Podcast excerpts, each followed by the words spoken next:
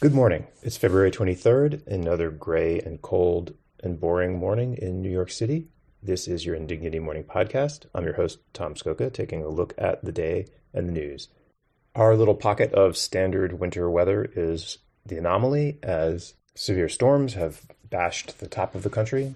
The kinds of places like Minnesota that talk about how the snow never bothers them are being bothered by the snow, closing schools a little bit to the south of us on the eastern seaboard, it's going to be in the 70s, if not the 80s.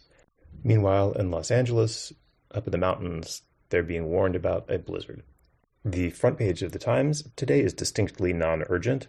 Foreign news, geostrategy, news analysis, and for some reason, A.O. Scott, on his way out of the movie critic's seat to join the book review, got the middle of the front page more or less where Kevin Roose wrote his article about being bamboozled by the Bing chatbot to write a critic's notebook about Kevin Roose being bamboozled by the Bing chatbot and how this relates to artificial intelligence in the popular imagination through the centuries, and I do not care.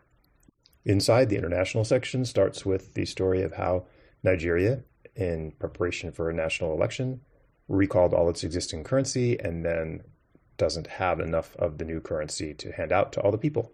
Doesn't seem like a great reelection strategy. In other less than stellar political image management news, the national section covered Donald Trump's visit to East Palestine, Ohio, where he blamed the Biden administration for failing to respond, which is an absolutely clean hit, even coming from a guy who used his own power as president to make rail safety worse and who represents a political party that wants nothing more than complete unaccountability for environmental disasters, and who, as the story says, appeared to struggle with showing empathy in public. Also, he used it as a marketing opportunity for Trump water. But none of that matters because, at bottom, the contrast Trump was drawing is correct. Whether it was a matter of residual embarrassment over their role in sending rail workers back on the job rather than supporting their demands for greater safety and better working conditions, or whether it was blind technocratic faith in letting processes unfold in the appropriate manner without interference from above, or whether it was the standard liberal democratic fear that if you do something, you might be blamed for having done something, the Biden administration simply failed to do anything to show that it cared about East Palestine. The Times writes that one of Trump's goals on the trip was to suggest that Mr. Biden and his administration were simply responding to him. During Mr. Trump's visit, federal officials announced that the Transportation Secretary, Pete Buttigieg, planned to visit East Palestine on Thursday. Just like, yes, he's right. Why does the Biden administration need Donald Trump making a spectacle of East Palestine to understand that they need to show some sign of concern about a toxic disaster? Who knows?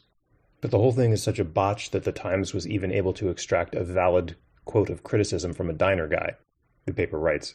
As he drank a cup of coffee on Monday at Sprinkles on Top, a diner in downtown East Palestine, William Huger, 56, had words for the president. What's he doing? Popping balloons from China, said Mr. Huger. The story does not mention that this is an equally valid criticism of the New York Times' coverage decisions in the same span, but you got to start somewhere. That's the news. Stay out of whatever weather is coming your way. We'll talk again tomorrow.